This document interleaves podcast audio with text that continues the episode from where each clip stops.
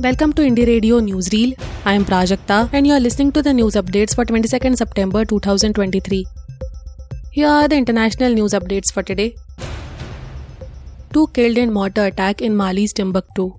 Two people have been killed and five others injured after shells were fired on the historic northern Malian city of Timbuktu, the army says.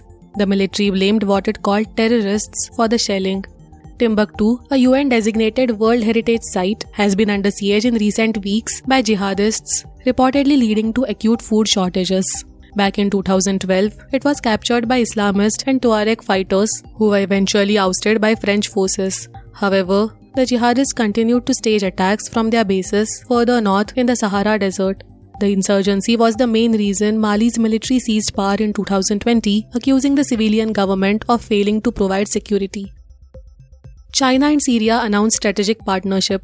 On Friday, Chinese President Xi Jinping and Syrian President Bashar al Assad jointly announced the establishment of a China Syria strategic partnership.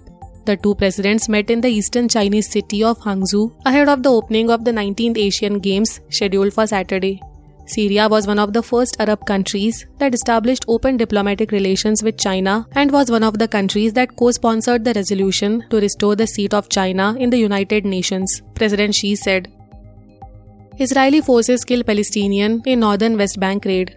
A Palestinian teenager was shot dead by the Israeli forces during a raid near the city of Jenin in the northern occupied West Bank. In a statement, the Palestinian Health Ministry said that the 18 year old was killed by live rounds to the abdomen in the town of Kafr Dan. He is the seventh Palestinian to be killed by Israeli forces this week. Israeli troops raided several homes in the town early on Friday. The Palestinian Islamic Jihad group identified the victim as Abdullah Abu Hassan and said that he was a local fighter from its Al Quds Brigade's armed wing. Now to the national news stories. Lok Sabha MP Danish Ali considering leaving parliament if no action taken against Bidhuri.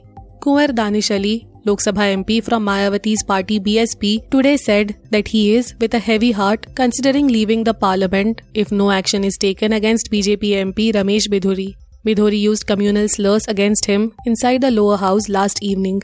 If this can happen to me, what will happen to a common man? An emotional Danish Ali said, on the verge of breaking down on camera. He added that he couldn't sleep all night as he felt like his brain was about to explode. The BSP MP said that he submitted a letter to the Lok Sabha Speaker demanding action against Mr. Bidhuri. The Speaker Om Birla today warned Ramesh Bidhuri of severe action and expunged his Islamophobic slurs from the House records. Confronting a backlash, the BJP sent a show cause notice to its MP asking him to explain his unparliamentary language within 15 days. Anurag Thakur cancels Asian Games trip after China bars three athletes from Arunachal.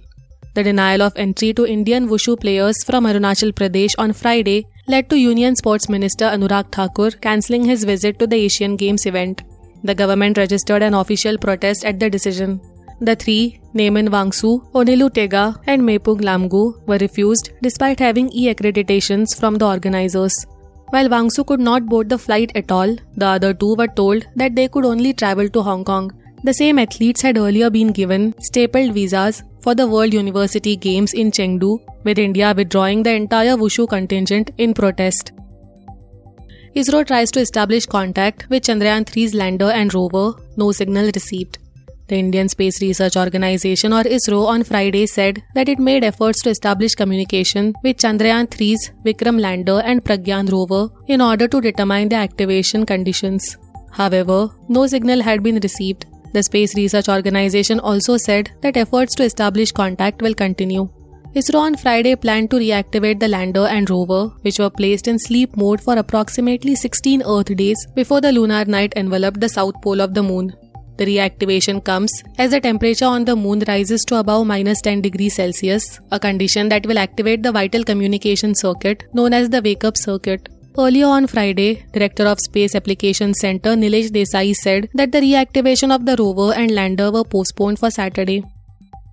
Thank you for listening to Indie Radio Newsreel. For more news, audiobooks, and podcasts, stay tuned to Indie Radio or log on to www.indiejournal.in. Also consider subscribing to listen to our premium shows.